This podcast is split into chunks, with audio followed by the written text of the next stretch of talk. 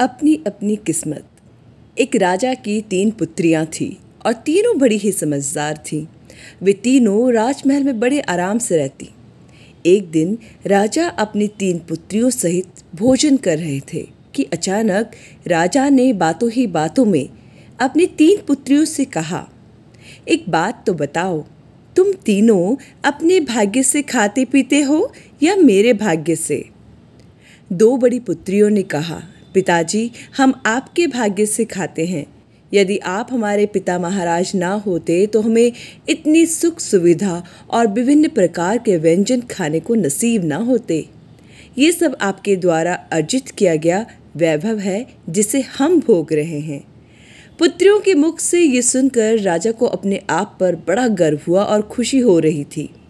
लेकिन राजा की सबसे छोटी पुत्री ने इसी प्रश्न के उत्तर में कहा पिताजी, मैं आपके भाग्य से नहीं, बल्कि स्वयं के भाग्य से ये सब वैभव भोग रही हूँ। छोटी पुत्री के मुख से ये बात सुन राजा के अहंकार को बड़ी ठेस लगी। उसे बहुत गुस्सा भी आया और शोक भी हुआ, क्योंकि उसे अपनी सबसे छोटी पुत्री से इस प्रकार के जवाब की आशा नहीं थी।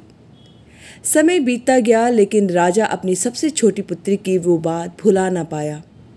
और समय आने पर राजा ने अपनी दोनों बड़ी पुत्रियों की विवाह दो राजकुमारों से करवा दिया।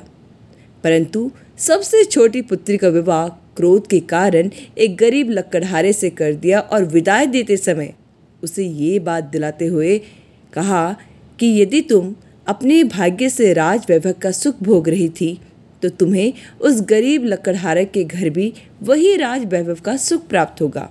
अन्यथा तुम्हें भी ये मानना पड़ेगा। कि तुम्हें आज तक जो राज वैभव का सुख मिला, वो तुम्हारे नहीं, बल्कि मेरे भाग्य से मिला। चूँकि लक्कड़हारा बहुत ही गरीब था, इसलिए निश्चित ही राजकुमारी को राज वैभव वाला सुख तो प्राप्त नहीं हो रहा था। लक्कड़हारा दिन भर लकड़ी काटता और उन्हें बेचकर मुश्किल से अपना गुजारा कर पाता। राजकुमारी के दिन बड़े ही कष्टदायी बीत रहे थे, लेकिन वो निश्चित थी, क्योंकि राजकुमारी यही सोचती थी कि यदि उसे मिलने वाले राजभैभव का सुख उसे उसके भाग्य से मिला था तो निश्चित ही उसे वह सुख गरीब लक्कड़हारे के यहाँ भी मिलेगा। एक दिन राजा ने अपनी सबसे छोटी पुत्री का हाल जानना चाहा तो उसने अपने कुछ सेवकों को उसके घर भेजा और सेवकों से कहलवाया कि राजकुमारी को किसी भी प्रकार की सहायता चाहिए तो वो अपने पिता को याद कर सकती है, क्योंकि यदि उसका भाग्य अच्छा होता तो वह भी किसी राजकुमार की पत्नी होती।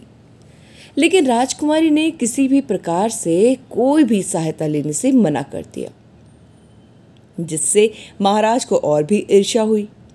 क्रोध के कारण महाराज ने उस जंगल को ही नीलाम कर देने का फैसला किया, जिस पर उस लक्कड़हारे का जीवन चल रहा था।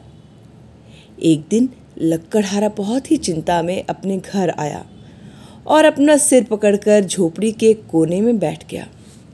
राजकुमारी ने अपने पति को चिंता में देखा तो चिंता का कारण पूछा और लक्कड़हारे ने अपनी चिंता बताते हुए कहा, जिस जंगल में मैं लकड़ी काटता हूँ, वो कल नीलाम हो रहा है और जंगल को खरीदने वाले को एक माह में सारा धन राजकोष में जमा करना होगा।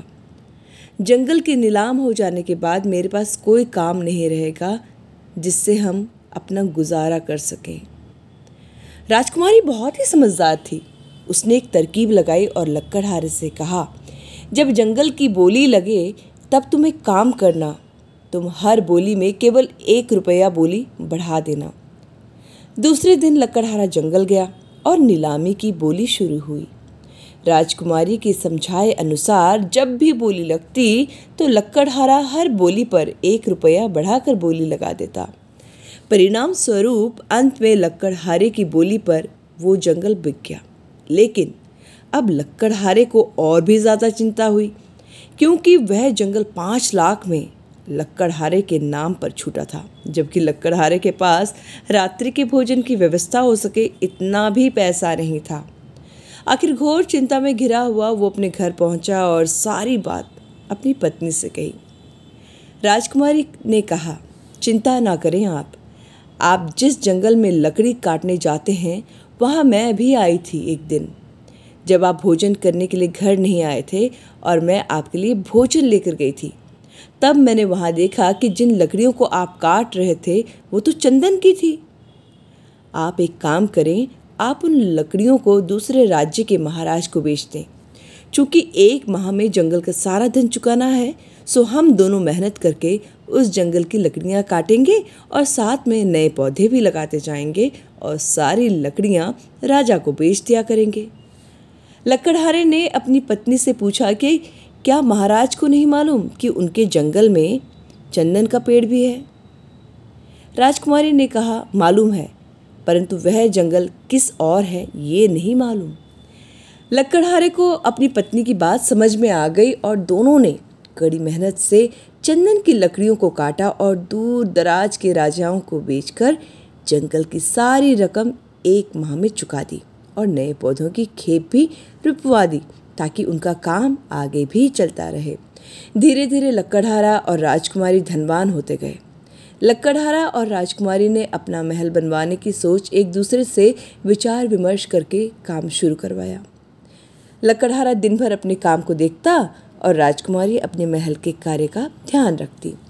एक दिन राजकुमारी अपने महल की छत पर खड़ी होकर मजदूरों का काम देख रही थी कि अचानक उसे अपने महाराज पिता और अपना पूरा राज परिवार मजदूरों के बीच मजदूरी करता हुआ नज़र आता है।